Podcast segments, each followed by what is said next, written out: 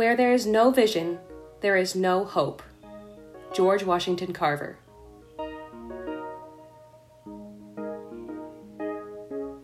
Bending Not Breaking, The Dragon Prince Edition, Season 3, Episode 3 Ghost.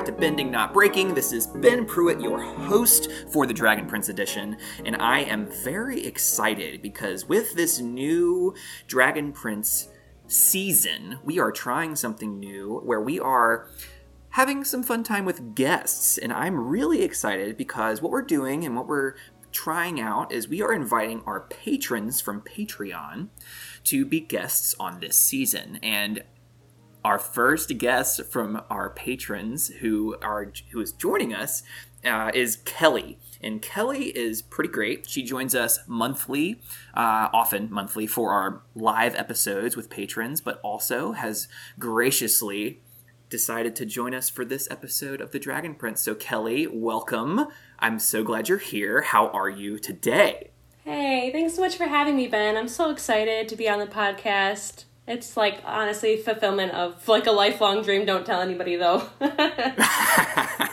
so, so like a podcast or this podcast in particular? oh, I mean, I feel like I would say any podcast, but if I get to be on one, you know, with people that I like to talk to and a topic that I enjoy, I feel like, you know, that's ideal, right? That's like Yeah, win-win situation, right? yeah, best possible scenario. Yeah, well, this is awesome. I'm I'm really grateful that you offered to join us. We were excited to kind of uh, brainstorm Sunshine, and then we're talking about it. Like, what if we tried this? Like, we talked. We we've been doing these monthly episodes for so long, and those conversations are so they offer so much that we were like, yo, let's just start inviting them. And uh, here we are. You get to be the inaugural patron on our podcast, which is very exciting. Wow. I know, big deal. Um, so this is big because you also got to choose the quote, you got to choose the lens, and I'm really excited to kind of hear about the lens you chose for this episode. What what did you choose? Tell us about it. Why did you choose it? All that jazz.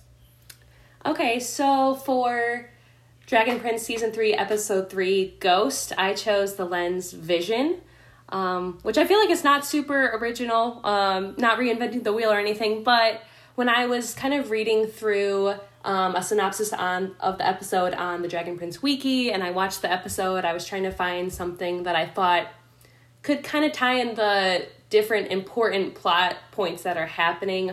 Um, and I liked Yeah. Vision because, you know, it's, you know, the state of being able to see something, right? You know, it's what you see. It's also like thinking about um, or planning for the future with imagination or wisdom, reading from the Google definitions. But I really liked that it had multiple definitions and then even like looking at it as like to have a vision is like to imagine something to Yeah. look forward to something to plan for something so and i thought that a lot of the characters that we see um, you know throughout the series and this episode they have a vision and that kind of what propels them forward Yeah, I, I really love this concept of vision and the the relationship between vision, imagination, and hope, right? And I, I think that there, there's something really beautiful about that because in order to have hope, one must first have imagination, and that kind of combo is what creates a vision. It what allows for planning. It's what allows for all kinds of stuff. So I, I'm really interested to see how that kind of picks up in this episode. There's a lot of really neat, neat moments. Yeah i think so too.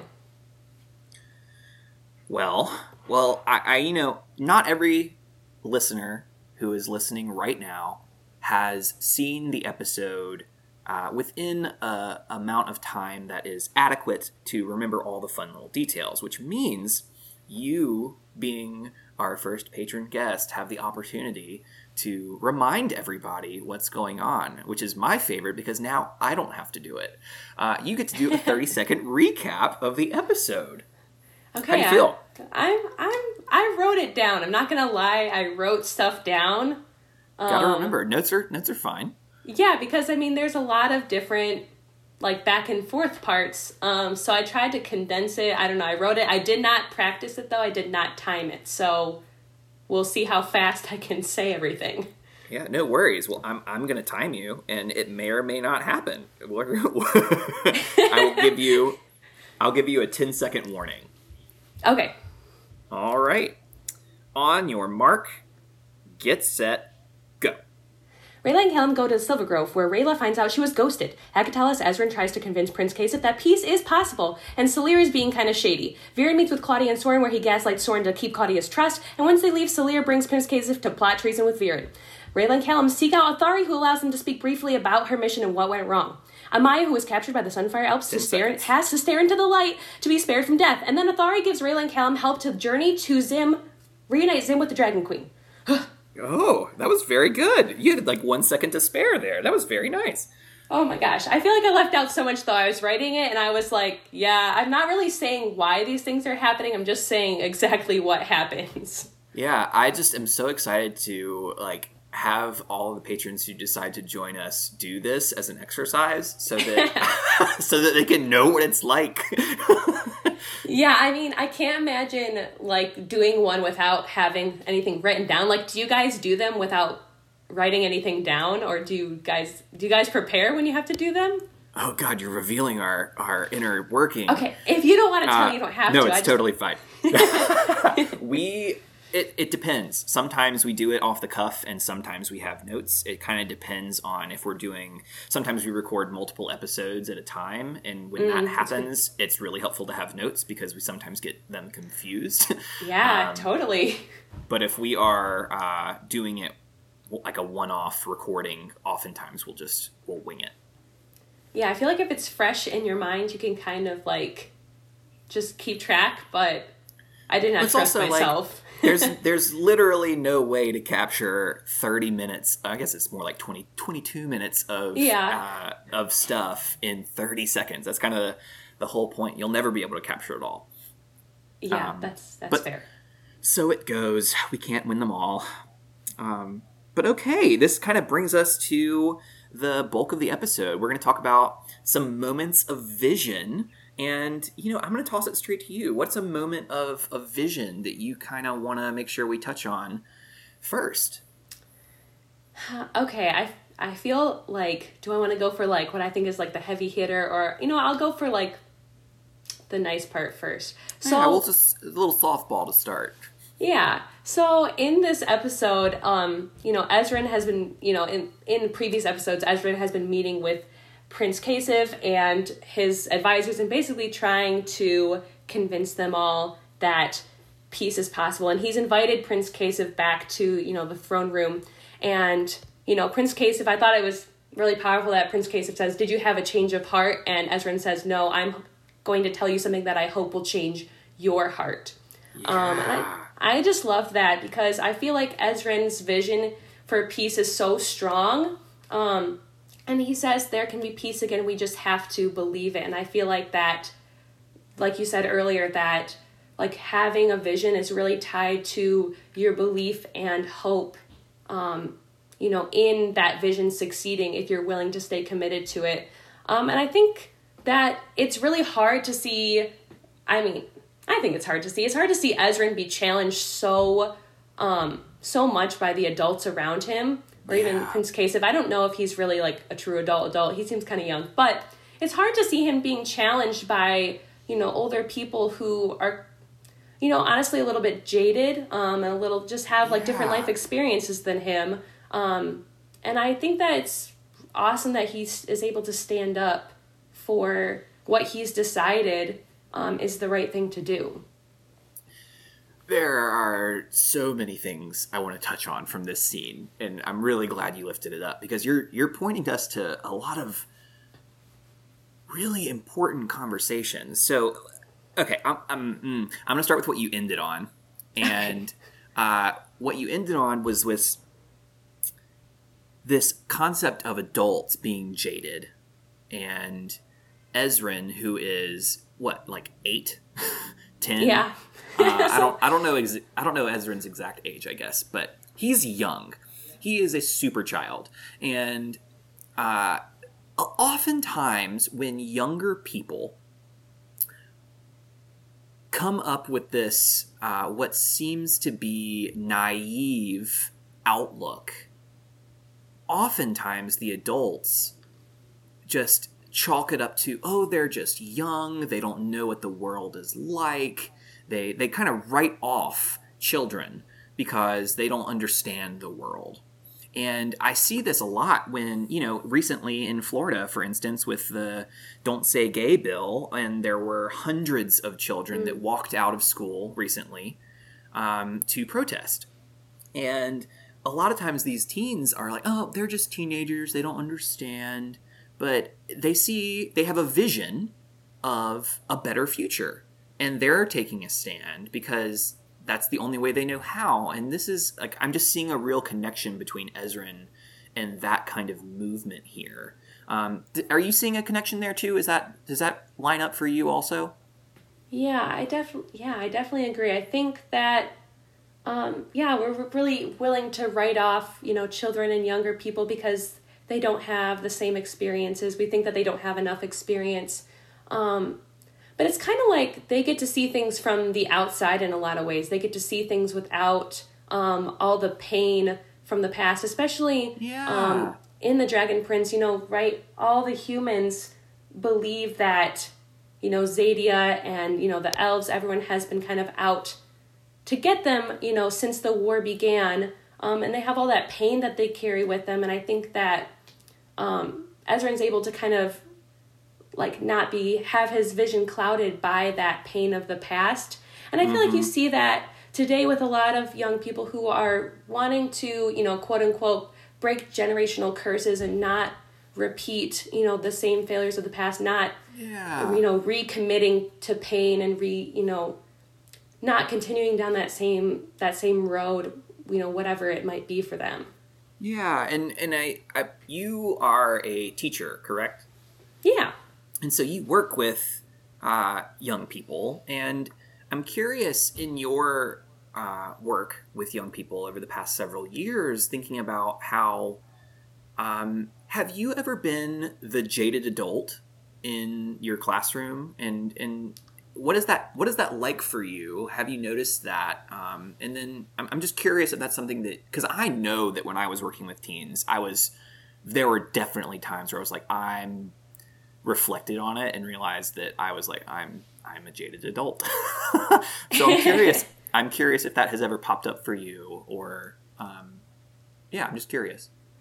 Um, I feel like I work with elementary kids, so they're you know they're not as like having they're not having any existential crises usually yet, but um, it's usually not that I'm jaded. It's usually that um, I'm like you know this is kind of the way things are. This yeah. is how things work. And they're like, well, why? And I'm like, well, that's just kind of that's how I was taught that it worked, and so that's kind of how I'm teaching you that it worked. And they're like, well, what if we didn't do it that way? And I'm like, you know what? Yeah, totally. Yeah. We don't have to do it that way. Let's.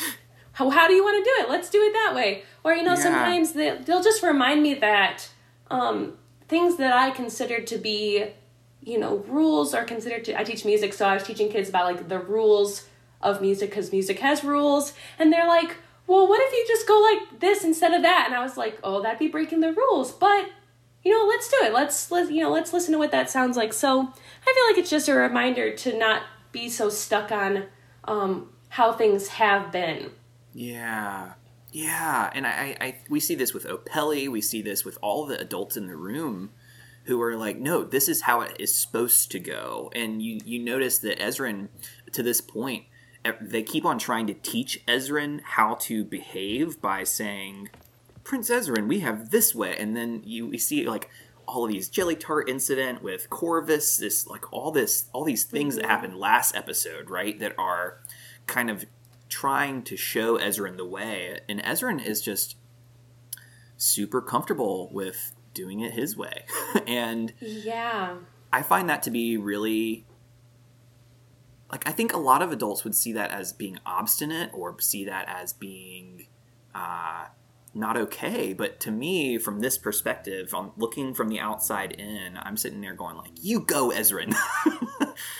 yeah, especially when it's not us. It's not you know a a kid telling us these things. I'm like definitely on Ezran's side, but I can definitely see circumstances where if you know where it might go a different way. But I I definitely root for Ezran. Um, and I like in the previous episodes that he just decides that even though he's not sure how things were done in the past or he's not sure he's just decided that he's going to do what he thinks is right. He's going to be himself. Yes. Um, yes. And I think that gives him a lot of strength.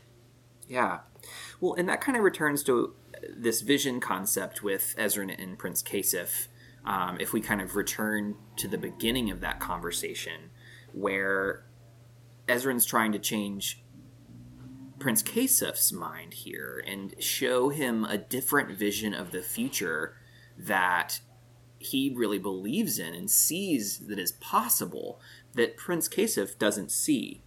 And oftentimes, I, I think this happens a lot in real life between real people, where if I have been hurt like Prince Kasef has, I am way more likely to judge. I am way more likely to jump to conclusions. I am like the story that I'm telling myself is rooted in the pain, not rooted in the rest of the story. And we oftentimes tell ourselves an incomplete story without all of the information because it again it confirms the the bias that we have right? Which prince mm-hmm. Is like you know Xadia did this. And yeah. and it this this information is incomplete. But because that's the information he has this is the only vision he sees that of the future is to annihilate because that's the only way he knows it. Whereas Ezran has seen another future. He has made friends with with Rayla and all of a sudden that cultivates this hope for what could be that Kasef of course can't see right yeah and so part of me doesn't blame Prince Kasef either. And I'm I don't I mean he's totally a little jerkwad, but at the same time I don't necessarily blame him for it, you know? Yeah, no, to- I, I agree. And especially I was thinking because I was, you know, reading back about some of the other episodes and kind of how the season comes to a head. I won't say much about it, but um, given the history between, you know, Xadia and the humans and everything that's happened and yeah um, on both sides, it's really hard. You can't draw a line. Um, I don't think you can draw a line, be on one side or the other. Um, you have to be able to see both perspectives. And I wonder if, I don't know if it really ever comes up, but I wonder, you know, if there's room in Ezran's vid, like vision to honor, you know, the you know the people who are angry, um, who do need some type of resolution, you know, to what they perceive, like yeah. the injustice that they perceive to happening. And I think that if we had a chance to explore, like mm. they explored that more in the episodes, I think that Ezran would be the type of ruler to make room um, for that. But we don't really get to see it. Mm. You know what you're you're lifting up for me is what's missing from Ezran's plan, and I think what's missing from Ezran's pitch to Prince Kasef is accountability for what has been done. Yeah. And I think that might be part of the rub for Prince Kasef is your your vision is, you know, a free free vision. Right? Because I can't let this stand. This is something that there needs to be accountability for the fact that my, my father's almost dead and that for the fact that there are two other um, monarchs that have been lost right? And so I, I, mm-hmm. I think that that's something that Ezran doesn't necessarily communicate well is saying, hey, we can have peace and hold people accountable, but that's not kind of what he's focused on. He's focused on this peace effort, you know? Yeah, it's almost, I mean, I feel like it's hard to get all that wrapped up, you know, into a short sentiment, but um maybe it's like, you know, if if we can just get a piece to hold, if we can get people to stop, you know, getting their armies ready and stuff, maybe we could talk it out. Maybe that's his goal. But yeah, we don't really get to see it. So yeah, I definitely agree that you know, Kasef, Prince Kasef, he's not really reassured at all by what Ezran is saying. And even though Yeah. I agree with Ezran, I you know, I still you gotta kind of think about who who you're talking to and you know how you can help them come come to your side. Well, and Though I think, Ezran did oh go ahead. Well, I, I think that's what it, exactly what it is. Is what we're we're getting this vision of Ezran's future, which is really beautiful, but there's there's something missing, and it's the same thing for Prince Kasef. We have this vision of what needs to happen. There needs to be accountability for what has been done, but it's really lacking a lot of moral stability. And so, it, how do we put, how do we merge these visions together rather than say no? I can't do what you're doing because it doesn't fit my bill, right? And and it goes both mm-hmm. ways. Like I can't do what you're doing because it didn't fit my bill. How do we how do we get to the yes where both people can say yes, right? And I think that's the conversation piece that's missing for creating collective vision. And I think that's something that we can learn from in the real world is when we have two competing visions of the future, it's not saying, well, your vision doesn't fit mine, so we're gonna just uh, agree to disagree and never be able to talk again. No, it's okay. Let's let's talk about it. Let's get to the root of the issue here, and see if we can come to a collective vision. I, I think that's something I would like to have seen if it were possible. Yeah, I agree. But so it goes. So it goes. That's a very high expectation to have of a of a ten year old. I think. Yeah, definitely. Um, and he's just getting started. I mean, Yeah. it's really only the beginning. Um, and I think he's just trying to do his best at this point and stick, you know, stick to his guns, as they say. Yeah, and I, one of the things I worry about also is for for children and young people who have really high expectations of the world, like Ezran does. I, I think it leads to burnout faster, and I think it leads to not just burnout, but also like becoming jaded. Right? I think it mm. leads leads to these adults who are super judgy of the young because I had these high visions and they didn't work out and I know they can't. Because after a while, if they don't work, then of course you're going to start to be judgy of them. But Yeah. just because they didn't work out doesn't mean that they can't work out, right? And I think that's that's a, a fine, fine line to navigate, you know?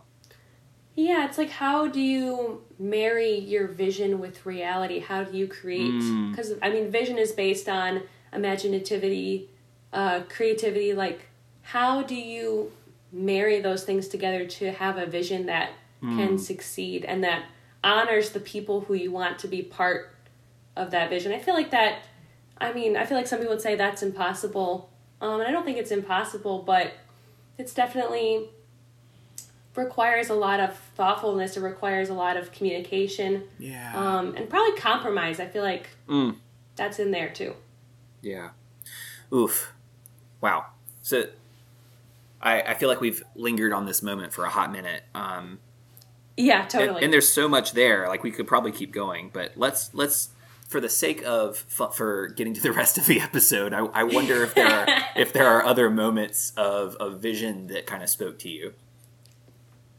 Uh, yeah, absolutely. I mean, uh, jumping off, kind of jumping off of, you know, Prince Kasef kind of willing to go to war, you know, to basically wipe out Xadia, to basically, you know, cement, you know, humans' rule in this world.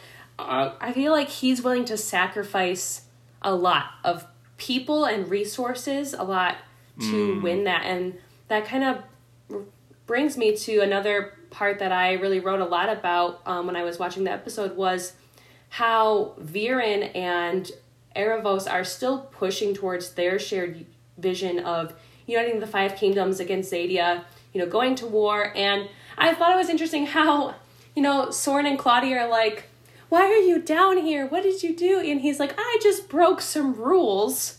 Um, and he was just talking about how you have to be willing to do certain things, um, you know, to succeed, right? And it comes out even in even worse ways when, you know, uh, he's asking how their missions went. You know, Claudia needed to get the egg. Soren needed to get the princes. You can take get however you want. But, and then they both failed. And, you know, Claudia says Soren almost died. And Viren says that doesn't matter. You know, he's Yeah. he actually yells it. I'm not going to yell though, but he yells it. And then the animation is he lunges towards them. And his chain that he's, you know, he's chained to the floor, the chain pulls taut. You know, like he is getting to the end of he's coming right at them to say it doesn't matter and he you know he says i would have wanted you to sacrifice my life you know to complete these missions um and even further i mean he's willing to go so far that even when you know claudia accuses him uh or he, you know she says what about you know you telling soren to kill the princes you know he Aaravos is in his ear saying if you tell her the truth, you're going to lose her and you will need her later. Yeah. So, I mean, immediately he's thinking about his vision. He needs her as a pawn and he needs to cut her like contact with Soren basically. She needs to he needs to cut them apart to keep her. Yeah. And so he hmm. just straight up gaslights Soren so hard. Yes. It's so sad. And Soren just being that he thinks that he is not special, he's not worthy, he just takes it like a champ. He doesn't even say anything. I. This And- is a heartbreaking oh. moment. Yeah. Seriously. He doesn't I mean and it just it's just you know, Viren and, you know, Aaravos, they're so driven towards this vision that they have. Yeah. that they're willing to go you know they're willing to go that far even with his own children Yeah. and with other people um it's just like it's kind of scary they're kind of you know they're a scary duo because they don't have the same you know moral compass that's keeping you know our protagonists Yeah. on the side of peace Yeah. Oh wow. There's, well, there are so many things we could we could we could talk about in this. um, i know I, that was a lot i just said a lot but it was just so like i was like oh man well, I mean, it's a nice and it's streamlined, right? I think that it- you're giving us a really important streamline.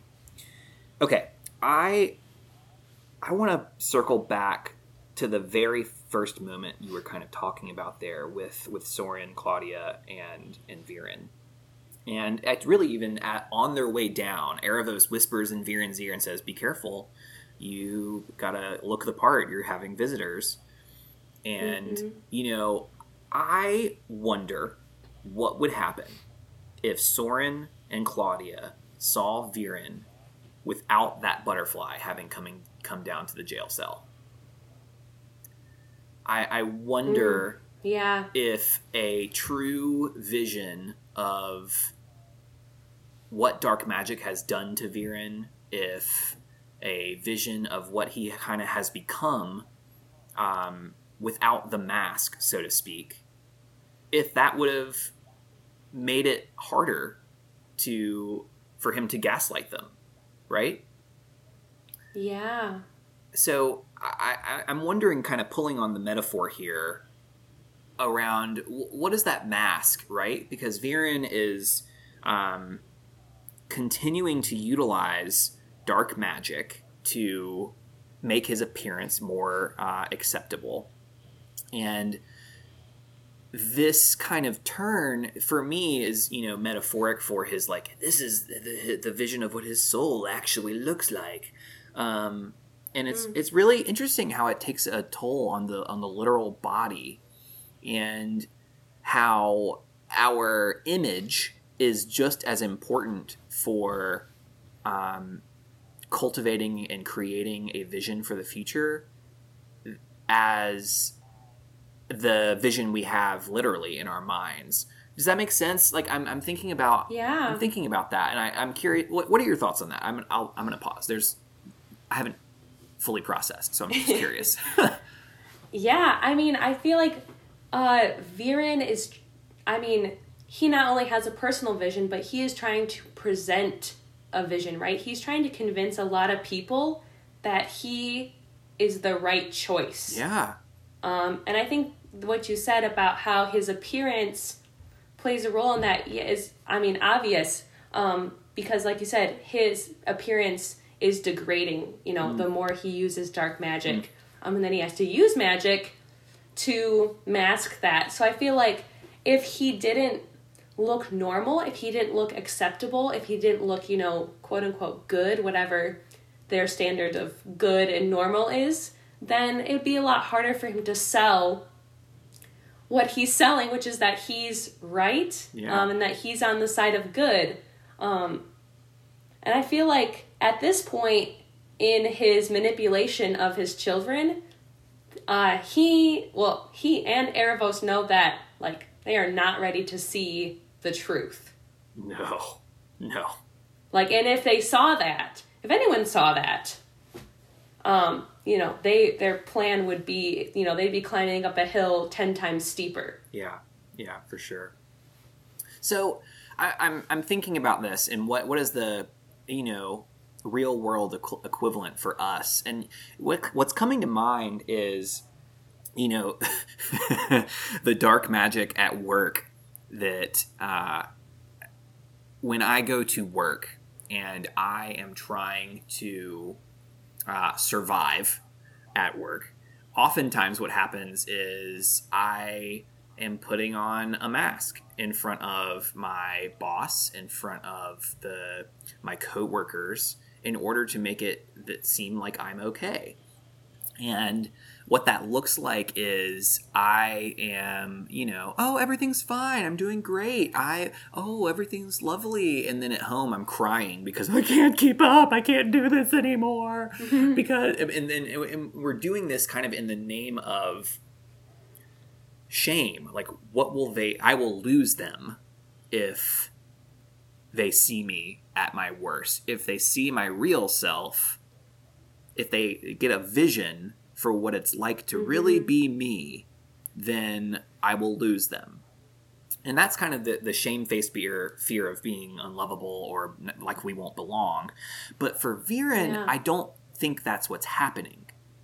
I think that for for Viren, this is I will not be able to use them and I will not be able to achieve my vision if I lose them. Right? Yeah. So I mean, I don't think he has any qualms with his appearance, especially later in the season. Uh yeah. I don't think he's trying yeah. to hide he's not trying to hide it to like for himself to look normal. Yeah. Yeah, I I'm really like really curious about this because ah, it's just it's so dirty. It makes me feel dirty. Um, I, I, I yeah, okay. I, I lost my train of thought. But I, it just that's okay. I I interrupted you a little bit, so that's my. It's fault. just a super ew moment. I, I think I just really loathe to to think that, and I think we all do this in a way, and I think we do it for different reasons, right? And so some of us are scared of losing people that we feel connected to and it's shame. Some of us don't want to share because if they see us then like I'll, I'll get fired from my job so that's part of it. Like if i don't keep up appearances and make it look like i'm you know top dog then i'm gonna get fired. Or other reasons are this vision concept. And I, I think that anytime we put vision ahead as like our highest ethical framework, we are fraught with peril because we see what Viren is willing to do in order to achieve this vision. And I think uh, yeah. when vision is the top priority at the expense of family, at the expense of humanity, at the expense of lives, I think that there's something really not okay about that. Yeah, actually, you said exactly what I was going to say is that, um, you know, when we focus on, you know, a facade or we focus on, you know, pushing forward a vision to others, yeah. and we lose our humanity. And I feel like anybody who has ever made a genuine connection knows that your humanity is your biggest tool of you know compassion and communication mm. with other people and that's that's what brings people in um, is seeing that you're you're real right yeah. and seeing that human side of you rather than trying to cover everything up um, trying to cover things up so that people will think something specific of you whatever you're trying to portray um, because yeah, then it's not it's not real. I definitely feel like Viren's not being real, but when is he really ever? So good question. Yeah, yeah. I, I, I forgive me for tying this to a conversation about religion, but I think that this is probably one of the main things that I find really terrifying about religion in general. Is anytime people are uh, using one person's view of like salvation, which is what's what what what saves us. And sometimes that vision, you know, is you know we will all go to heaven if you only accept Jesus Christ. If you're, for instance, if for for a Christian perspective, and what's really interesting there is one of the one of the like checks and balances involved in church concepts is that no one person should be able to be the voice of any religion. And what they do is they instead have what is called like the the church at large to offer like this checks and balances. And so when people are having community and be, are able to create what we kind of discussed between Ezran and Kasef, what create this shared vision all of a sudden what happens is it checks out against other people's visions. And what we see Viren doing is actively shutting down other visions of the future um, that don't align with his. And that kind of not allowing conversation is exactly what happens and what leads to the Holocaust. It's exactly what leads mm, to yeah uh, all of the genocides and things because my my shared vision, uh, or rather my not shared vision, my vision is the vision, and anything else needs to to die, frankly. And so this is what we see mm-hmm. Viren do, and, and, it's it's just really dangerous. And so I just I'm kind of making that real world connection there. Um, and thinking about the, the what is yeah. at stake when we don't allow for other people's visions to merge with our own. Yeah, I mean that's yeah, I feel like so many I can think of like a million political intrigue shows where there's some line about how, you know, do you see everybody who criticizes you as, you know, opposition as an obstacle that you need to remove, you know, is one word of dissent, you know, like meaning that you need to take out you know that entire section of people? Yeah. so yeah i feel like it's a lesson to be learned and i feel like we hope that we're learning it but it requires a lot of self-reflection. Yeah um, yeah not everybody has that absolutely absolutely yes and i'm glad you used the word gaslighting because this is like prime example of gaslighting 101 with viren and soren like it's uh it's so bad. It's so bad. Um, yeah, if you ever need an example of what gaslighting is, everybody, this is an excellent example.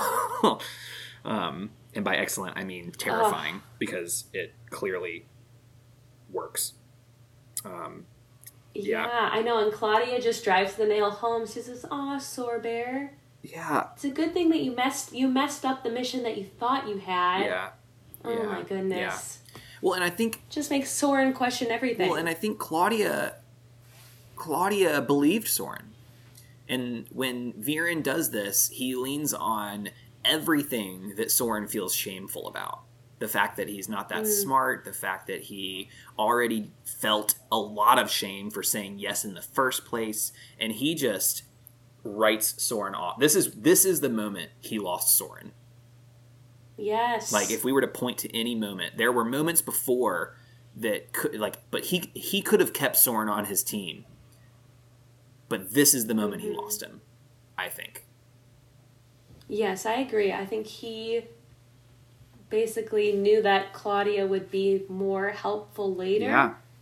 and decided that he didn't need Soren really like yeah, basically oh gosh. Right? Just thought that Soren would be too stupid, too stupid to even ever, you know, go against him. Yeah. That he would never Yeah. uh yeah, it's just so Yeah, sad it's tragic. and it just it just tells Soren that he can't trust himself. Yeah. Yeah. Um, and it takes him a long, you know, I feel like it takes him. the rest of the season. But season. I feel like after, yeah, well, I mean, I feel like he does make some choices, he to kind of try to right the wrongs later, but ultimately, yeah, he's not sure what course of action to take because he can't trust himself, and he knows he can't trust his dad anymore. yeah. Yeah. Oh, it's so tragic. Uh. Yeah. Ugh. Okay. Um, can we? I want to. Can we go to Rayla and the this moon shadow experience that we have? Yes. I'm really interested in the concept of uh, exile and banishment, um, as making the choice to not see someone. Yeah. right? And it's so interesting for me. And i'm i there's this vivid memory i have of reading a book scene where someone gets banished and i don't remember the book and it's driving me wild. But it really made me think of this. Um, but th- there's this to be in the presence of and to literally not be seen is like my worst nightmare Yeah. Right? I mean, and they took it so literal, not just in that, yeah you know, people are ignoring Yeah. you, but like so literal. yeah it's terrifying and you know i think a lot of people would be like no this is like my this is an ideal situation where i could walk through the world and be invisible and i think that's oftentimes true if we are the subject of uh, bullying or the subject of a lot of torment and pain and we experience pain with people but i think long term mm. the decision this is like almost worse than I can't. I I was gonna say it's worse than dying, and I I think that depends on the situation. But like, there mm. depending on who you are, this could be worse than dying. Yeah. and I yeah, mean- go ahead, go ahead. Oh, sorry, go ahead. Okay.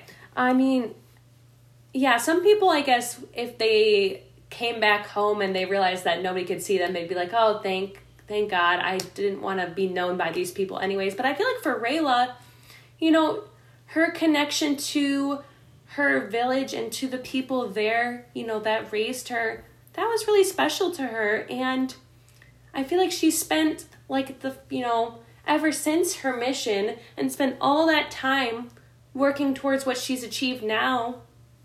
Seeing her so excited to go back home, you know, and to bring Callum there and to you know try like the desserts and to show all her favorite places and then to realize that you know they've basically blocked her out. And she and she and you know Callum knows too that she doesn't deserve that. Yeah, I was gonna say she feels she doesn't deserve that. Um, but I mean, I feel like she knows in her heart that she did what's right because she spent two seasons basically reconciling that, yeah, reconciling her choices, and then to come back and realize that they punished her for the story that they told Exactly. about her without her being there. yeah. I feel like that's just heartbreaking. Again, it's this idea of something happens, we tell a story, and that story is inherently incomplete because we don't have all the information, and we make decisions that really drastically affect the health, mental health of other people that we in like that we care about, that matter. And I just find that to be really sad. Yeah, I mean, and I think we write stories about people without even knowing do, it. yeah. Um, Yeah. without even realizing that maybe we hadn't considered their side or we hadn't considered all the factors. Mm-hmm. Um, And I feel like what we know about Rayla is that before she went on that mission, it was already, you know, people were already kind of unsure about her they because of her parents, because of what happened. Um, and so basically, I, I think that they thought their suspicions were confirmed true. Um, mm. You know, that she wasn't brave and that she decided to abandon, you know, her team just like her parents did. Yeah. Um, rather than giving her, you know, any, I don't want to say benefit of the doubt because obviously people lost their lives. It was a big deal. You know, it wasn't just a little thing. But without, you know, being generous to the fact that she's part of their family and she lost people too. Exactly. Um, yeah. It didn't just happen to everybody back home, it also happened to yeah. Rayla. Exactly. Yeah. Um, so I feel like it's just sad. And, you know, and seeing her, you know, be like, oh, we'll go to Ethari. Ethari would never cast the spell. Um, he always, you know, cared for me, you know, and then to see that he did, man. Yeah. That's rough because, I mean, those, that was like, you know, father figures in her life. Yeah. Yeah. Well, and it's also interesting, too, because I, I think I think what strikes me as this being such a a devastating thing is that to be seen is what what we kind of long for in terms of um, mm. you know it's it's one thing to be seen and like literally oh look there's somebody over there but to like be seen as in you know me you know who I really am and I think that's what yeah. makes this with um, Ethari really really scary right? Because mm-hmm. he knew her, right? He knew her at her core and then yeah. believed that this is how this would go. And that to me signals that there was there was something missing or there was uh, and not just that, but also signals that there was pain involved. And oftentimes, when we are in pain and we are um, I, I don't think we have an as open a mind and we as that we are as willing to be forgiving right than mm-hmm. when we mm-hmm. aren't and so yeah. i wonder if this hadn't been Runaan on this mission and had it been someone else that wasn't his right. husband would he have made the same decision um oh yeah right like and I, I honestly think the answer is if it wasn't Runaan, he w- wouldn't have he wouldn't have done that to yeah. I I don't know that he would have either. I think that pain clouds our vision, and I think that's something that mm-hmm. is worth kind of uh, keeping with us as we think about and like let's go back to Prince Kasef, right? Pain was clouding his vision. It didn't allow him to see a possible peace uh, thing, right? A, a vision of peace. And so I, I think that that might be something like a self awareness piece for us to consider. Like, okay, I'm in pain. I need to process this before I make any decisions, right? I, I wonder if that's something yeah. that we can kind of use as a filter for our decisions moving forward when it comes to acting on our vision for the future, you know? Yeah, because it's really easy to make that split second decision to be like, nope, I'm done, or no, I don't want to see that person ever again, or no, I won't consider. I won't consider this other option. Yeah, you know what it um, reminds me of? It reminds me of like breaking up with a significant other and then immediately going to dye your hair and then regretting it the next day. right? right, yes. yeah, because you're like, I need a solution. I need to fix yeah. this. Yeah. Yes. Anyway, I I think ugh, it's devastating. Yeah. Ugh. And I I mean, I appreciate that Ethari after seeing Rayla, you know, in the reflection of the sword, comes down, you know, and you know, casts that spell that allows them to see each other and allows him to hear her side of the story. I feel like one that's really good. That's really nice of yeah. him. Um yeah. I think that's what that was the right thing to hmm. do. But then also, you know, when she shares, you know, why she did what she did, you know, he doesn't really he doesn't push back and say, "But you should have did this or you should have did this or blah." blah, You know, he just I mean, he just takes it for what it is. And, you know, their goal, their, you know, the Moonshadow Elves, their vision had always been the same was to basically right the wrongs of the past in what way they saw Mm-hmm. fit and getting the egg and the Dragon Prince back to the Dragon Queen. Like, he's on board with that now. Yeah. He's like, okay, this is what we're doing now. I'm on board. I will help you. Yeah. And I think this is the example that we wanted from Ezra and Prince Kasef, where he had this vision. He Rayla had a vision. He was unwilling to hear it because he wrote her off, but then he was like, Hold on, let's talk. Let's figure out, let's come to a consensus so that we can get closure right? I think that was his kind of goal was to get closure on this. He wanted like he needed something because he lost his beloved. And I, I think that his desire for closure is what allowed them to come to a this moment where they could communicate and actually merge their their vision right? Um Yeah. yeah. Yeah, and I think maybe for Prince Kasef like he wasn't at that, you know, not as you know, not a lot of time had passed. Um, he wasn't at that moment yet yeah where he could, you know, need to be he he could be heard. Um, you know, let his you know speak to his pain, but then also make an informed Yep. choice. But then at the same time, you know, I don't know if he was necessarily given like space to be heard either. I'm not sure. You know, I don't want to like put blame on anybody, but yeah, maybe that's what Prince Kasef needed. He needed to be Yeah. heard. Like you said, accountability. Um, you know, and maybe with Rayla and Ethari, maybe because some, I don't know, because they already ghosted, you know, they already turned her into a ghost or whatever the, you know, whatever they did. Maybe because that had already happened, you know, Ethari was able to kind of, you know, thaw a little bit, thaw that cold shoulder towards her a little bit because that had already happened. Yeah. Yeah. I also I'm I'm I'm digressing or not digressing. I'm I'm just taking a, a slight left for a second. Um and I'm go- Sure. going to this like the idea of getting into this being able to see the hidden um, home in the first place and the idea of their Rayla and Callum had to do this uh, dance. What it reminded me of kind of the, the dance of Oh, the dragons yeah. to get in from Avatar.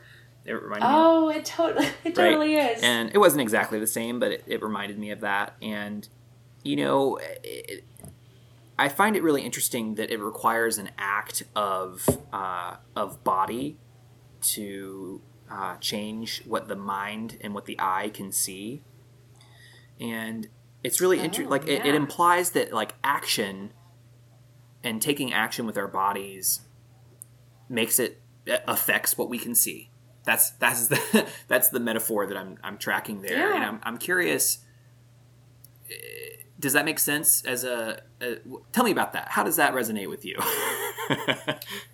what it what it made me think of, which I don't know if this is exactly what you were thinking of, but it makes me think of like how we don't really understand people. We don't really under other like understand other places until we go there or until we we connect um oftentimes like in a physical way whether that being physically in a place or you know physically doing something with our body or um, so I feel like that's what that made me think of is that you just don't really, you know, it will change how you see something when you interact with it on another level. Yeah. You know, I, I- think what it reminds me of is thinking about how like I understand a lot of things on an intellectual level, but uh, when it comes to actually doing the practices, and I'll, like an example of that is like meditation. I know that meditating for 10 minutes a day would drastically benefit my mental health. I intellectually understand this. and in order Yeah. to really know and uh, believe in it and to I, I need to actually do it with my body and so i think i would see the world differently literally if i did that even though i intellectually understand it now and I I, I kind of track it with that kind of a concept also. Um, you know, Yeah, I, to- I totally right? agree. And I, it's it's it's it made me think about Vision when I saw them dancing. I was like, oh, body, that's important. Yeah, I mean, and then this episode, like, I mean, I feel like I chose Vision, and we're talking a lot of a lot of like a lot of the deep stuff, but it's also like just what are they seeing, you know? And they're kind of, you know, through that dance, they're unlocking the ability to see, you know, this magical place that Rayla grew up like, grew up in, and you know, Callum is like amazed. You know, it's picture, it's picturesque. It's it looks gorgeous. I'd love to live there. Yeah, looks Yeah. awesome. Yeah, there's a lot of cool things. Speaking of like seeing things and catching things, uh, I don't know that I maybe it just like was subconscious for me last time, but this uh, with all of these like magical flowers that are beacons for the lives that may or may not be lost for the assassins when they leave. Um, I think I realized this before, but for some reason it hit me differently this time to see that one was kind of like still floating, but floating underwater and still like subtly blinking. Did you catch that? It was a really, Yeah. really Yeah. like one second clip. um, but you know, it's it's interesting to think about what happens when they go into the coin. Are they alive? Are they not alive? Um, but it seems like they're half alive. It's I know. I'm like, uh, I know it's such a mystery that um, we really don't get the answers Yeah. to. yeah, And I can't. I. I mean, honestly, when I saw that though, I was like, man, Ethari didn't just like you know scope out the fountain a little bit more or the Yes! pond. You know, that's what I like, wanted. Take a double like, check. You know, because then he, he would have seen that there's hope, right? Yeah. He would have seen that there's hope, and then maybe he wouldn't have, you know, assumed the worst of Rayla. Yeah, Um, Yes. or I, I guess he didn't really assume the worst of her, but he wouldn't have. I don't think he would have made the same choices if he had that little bit of hope, seeing that one of the flowers was not totally Yeah. sunken. I I wonder if that's ever happened before, right? And it's one of those things where like, oh, well, if they're not on the WAP, then they're they're just gone, and because that's how it has always been in the past. Uh, but like, there's yeah. this, uh, like, I really love this idea that hope is just a little bit below the surface if you're willing to look for it, and. I I think that's how it is with our visions Yeah. too. Like our vision is clouded by our if if we just took one more step and looked and maybe like oh there's a leap of faith. And some people would be like oh you're kidding yourself. There's that's never happened before. And you know what i mean? But then he like if he did look it's all of a sudden it's like no in this case it's true. And sometimes i think a lack of hope also it's kind of what's i don't know what the word is. There's a, a relationship that vision is this combination of imagination and hope and i think when you lack hope it's because you couldn't even imagine a situation in which that flower might be just floating underwater. Right? So there's no way to see a future in which it could be otherwise. Anyway i digress. Um, but i thought that was that was interesting. Yeah, totally. I mean, I feel like, and I just lost my train of thought too. But I feel like, yeah, like you said, if, excuse me, if that Ethari had just looked a little deeper, if he had just reached out a little bit more, he would have seen, he would have seen that, um, and that would have, you know, Could have helped made a all the lot. difference. That would have helped a lot. yeah Yeah. Okay. Um, I want to be mindful of our time. Um, are there any other big moments or uh, little moments that we want to make sure we hit on before we take a, a short break? I think that's it for me. I think we hit some really good points that were most important to me. Well, I guess the we we didn't talk really about Amaya and this giant like son of a scepter thing that she had to look into, but Oh, that's true. I think that's my last thing is this this I, it's really interesting the metaphor there of like okay this light is so dang bright that I'm gonna see everything about this person right and when that happens, all of a sudden, oh, how ironic! A human with a pure heart, lock her up anyway. And I'm just like, Ser- seriously, you. um, but anyway, I. I it is what it know. Oh, and I I wondered like, you know, Janai wanted Amaya to be spared because Amaya had spared her, right? Yeah, so good point.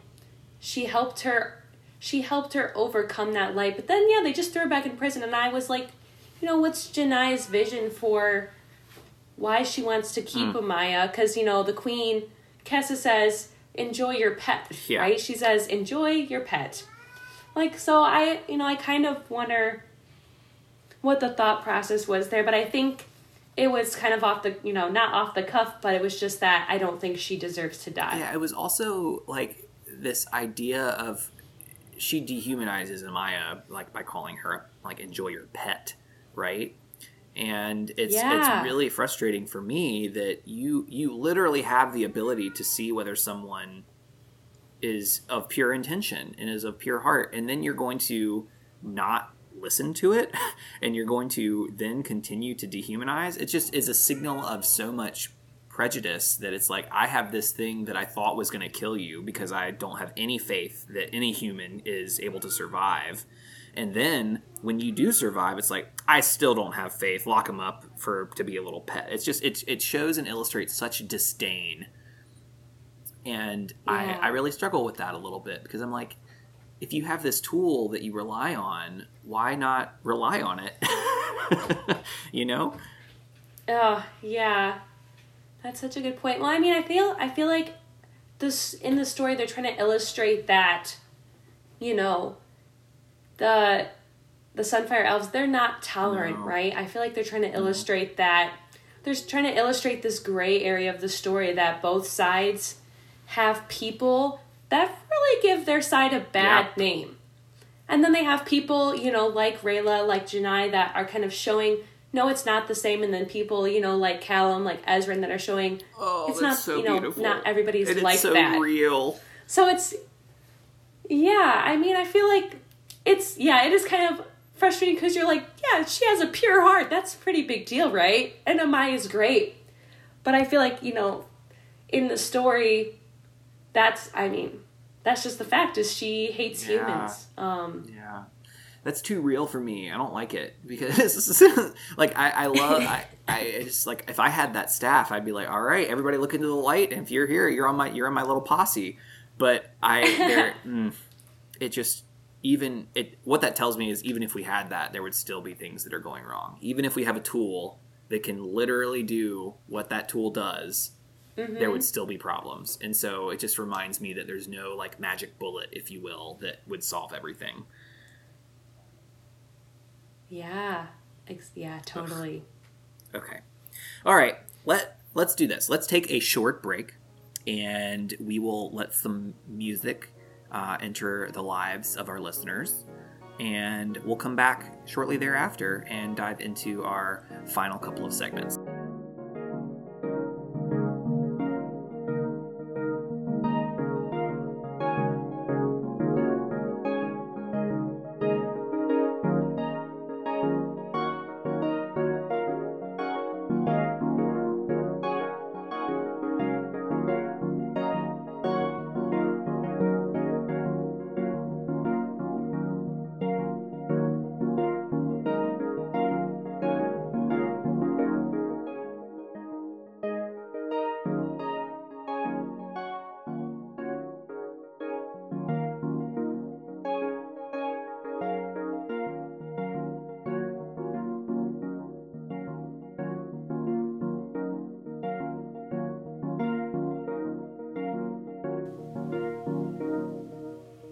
Everybody, welcome back. We're so glad that you're still with us. Kelly's still here, so that's really just makes it all the better for you to stay and listen up uh, because we are diving into our final two segments for our Dragon Prince edition.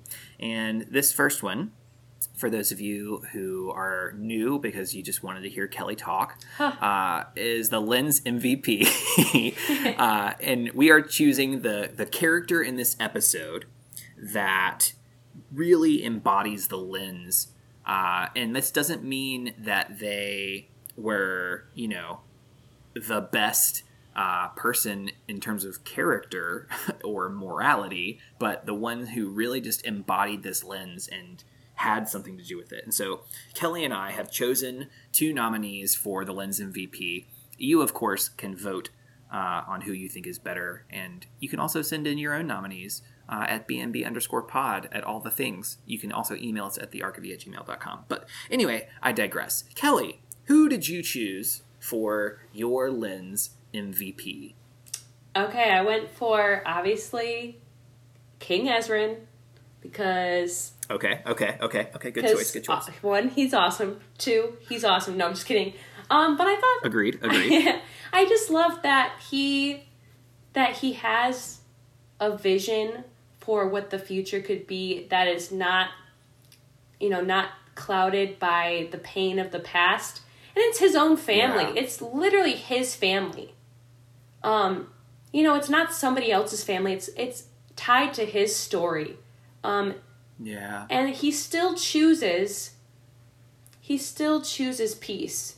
Um, even though there and there are other people around him who do have pain like prince Kasef you know his father almost dying you know who are not at that point which i think is okay but i love that that Ezran, you know even though it was literally his father that died you know it was his mother or Callum's anyway who oh man Yeah.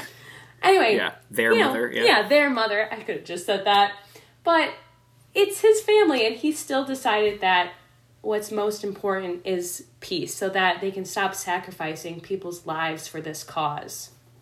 So yeah, Yeah. Yeah, I I there's a lot here for sure. And I really like this one because also one of the things that I I think this that King Ezran does in this episode with his vision is make it so that everybody who's like watching it can also lean into that as a possibility, right? It's it's giving us hope for a future of peace, right? It's showing us that it's possible and I think I admire I admire him for that. So I think that's a, a really good option that you've lifted up for us. yes, thank you for sending it home with that. Anyway, so this is why my choice should win if there was a hypothetical winner.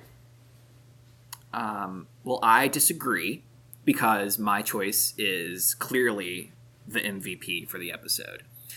I am choosing a character that only said like three lines, and I'm choosing Aaravos. Now, hear me out.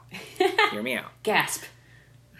Okay, hear me out because I think that Aaravos is the one who is seeing most everything clearly.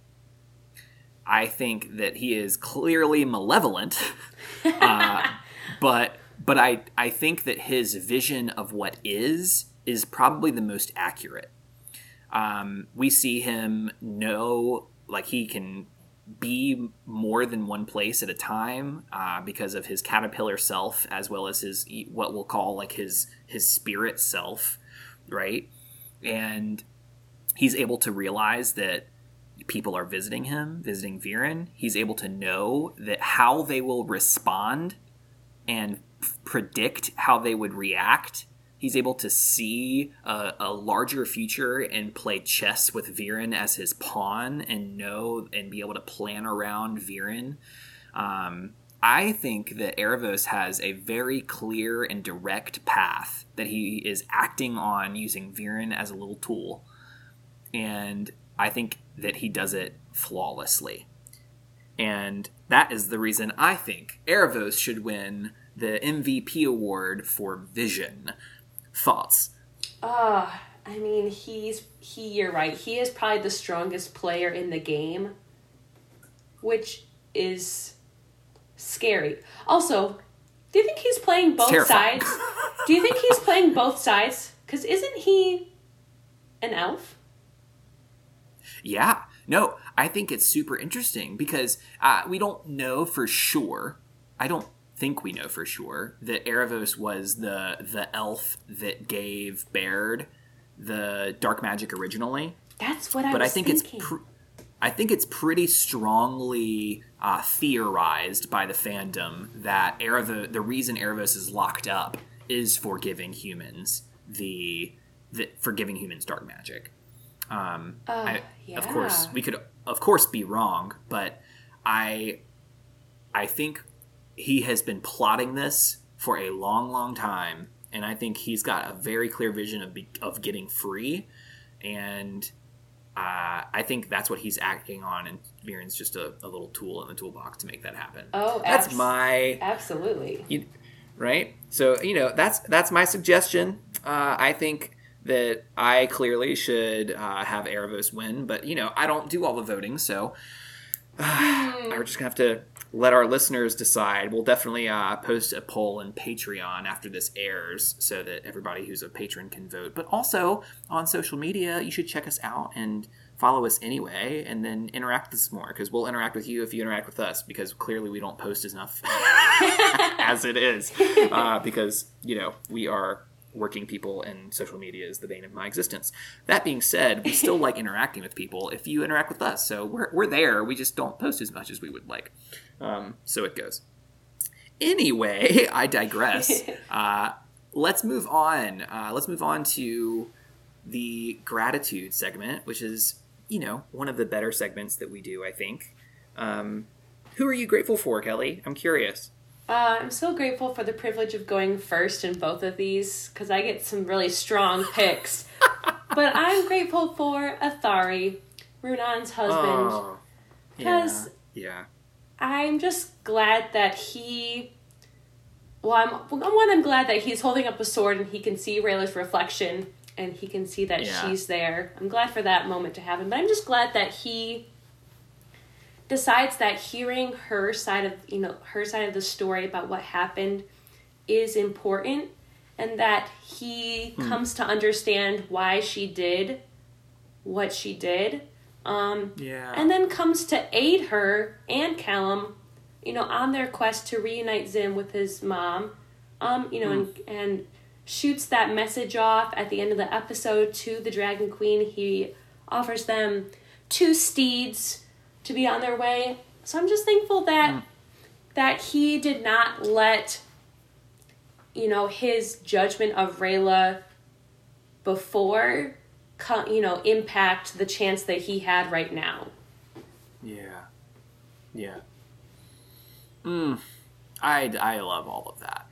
Yeah. Oh, Side note, I I think that if I had one power that I could like take from the series, it would be the ability to shoot those messenger arrows because they're so cool. Like, Right? They are so like cool. Who, who would ever choose to send an email when you could fire a dragon-shaped arrow into the sky that's guaranteed to fly all the way to your target? I just I think that's super dope. Just at the office, there's like flaming birds all over the place. Yeah. How about super cool memos from now on? That's all Yeah. I'm saying. It would liven things up. It would make things more interesting. yeah, I'm here for it. That's that's all I'm saying. Anyway, uh, I digress. Who did you Um, choose? yeah, uh, good. Thank you for circling back to the purpose of our conversation. Um, I I chose Soren, and I part of it is just I'm in a little pity party for Soren because I just I I know what it is like to be in his situation where someone you love and care about has kind of grabbed your heart from inside you like and then ripped it from you and you aren't exactly sure how they did it because you haven't fully processed it in the moment Hmm. and all you know is that you're in a lot of pain. And I, I think that that's what this moment with Viren embodies for me is just that he has he doesn't know why he's right. He hasn't quite processed it fully yet because frankly it's it's traumatic and it's terrifying. And then to have it kind of thrown in your face i'm just i think what i'm grateful for is that there's so much humility in Soren. And it is he is so good at heart and he wants to do good and that's all he cares about and then it is being used against him. And I think that's why I'm grateful. I'm I'm grateful that he is so good, and I'm really Yeah. sad that people are taking advantage of his goodness, and it makes me it makes me mad. Yeah, and the care and love that he has for his dad and his sister. Like Yeah, he doesn't yeah. want he doesn't want confrontation with them. He wants to support them. But then yeah. Yeah, but then some stuff happens. So Oh, there's so much there. yeah. Oh, it's uh, ah, okay, okay, okay, okay. Uh, we want to know from you all, if you're listening and you're interested, who you would choose to be grateful for in this episode. And remember, you can always tweet at us, Instagram us, DM us on all the things at BNB underscore pod. Uh, we're also on Patreon. Obviously, our patrons have some cool perks to choose from, one of which is joining us on the series at this point, which is super cool. But So cool. There's also yeah. So Kelly, uh, since I have you, like, what's your what's your favorite perk uh, that you have access to, and um, can you just tell us a little bit about it? Yeah, I mean, my favorite is by far doing the live episodes with you and Sunshine every month. When I get to go, I haven't been able to go very often, but whenever I do, it's so fun and it it's so uplifting. I mean, I spend all day not talking to adults, um, and it's just so nice. Even when I'm tired, I can talk to some people about stuff that I love, about Avatar. Um, And it's so uplifting, and everyone's so great, and it's just allowed me to get to know the other patrons better to actually communicate, you know, with you guys and with them. It's such a joy. That's my favorite part, hands down. I think that's my favorite perk. Also, um, it's just really community building. is is It's really nice. It's nice. I like having people that are on the same page that like friends and it's not always on the same page about everything just being on the same page about like liking avatar and liking Yeah. the dragon prince and willing to have honest conversation about you know tough things Um, Yes. yeah it's i wouldn't say it's that we always agree but rather that there's always there's a there's a center that we all care about and we're all willing to kind of engage it i think that's super neat Yes, everyone always brings a perspective that is definitely different from my own, and I like that. And I've definitely like rethought some things that I thought about certain episodes because of what we talked about. I love yeah it. yeah. Me too. Me too for sure. I really it, it's it's doing those episodes that really make me want to like re-record all of season one. Uh, because season one was such a uh, we were still learning you know? And so anyway. Um, but anyway. Okay well I, I think we have successfully arrived at the the end of our episode. Um, thank you so much for joining. I'm i'm really grateful. This has been a lovely conversation. Um, Yeah. is there anything that you want to want to share? If, if if people want to find you do you want people to be able to find you on on the on the social medias? Like what what are your thoughts? Anything you want to end with? Um, I mean, I mean, I'm not social media famous by any means. I do not post anything except my cat and pictures of my life. Um, it's really boring. So, I mean, if you want to follow me on Twitter, that's where if I say anything remotely spicy, it happens on Twitter at Carpe DM16 with a K in Carpe. So, you know, if you want to, but um, no, I just want to say thank you, Ben, for having me on the podcast. I, like I said at the beginning, lifelong dream. I can't wait to the to listen to the other episodes that I hope you're doing with other patrons because I hope they're awesome. for sure And I'm glad that I get to be first, but also I hope that uh, the other patrons don't listen to this and be like, I gotta do that, I gotta do it like that. No, please do it. Please do it in a way that suits you, that say some really smart things. Do some. yeah yeah, So, yeah, or thank you or so don't much. and just make me look smart that's cool too That's true. It's true. We're here to help. yeah i'm and i i'm here to help you it's gonna be great it's great i'm not saying i'm smart but sometimes our, our powers combined um, we do Together. work Together Yeah. make one brain. Indeed. All right. Well, this has been Bending Not Breaking. And until next time, be well and do good.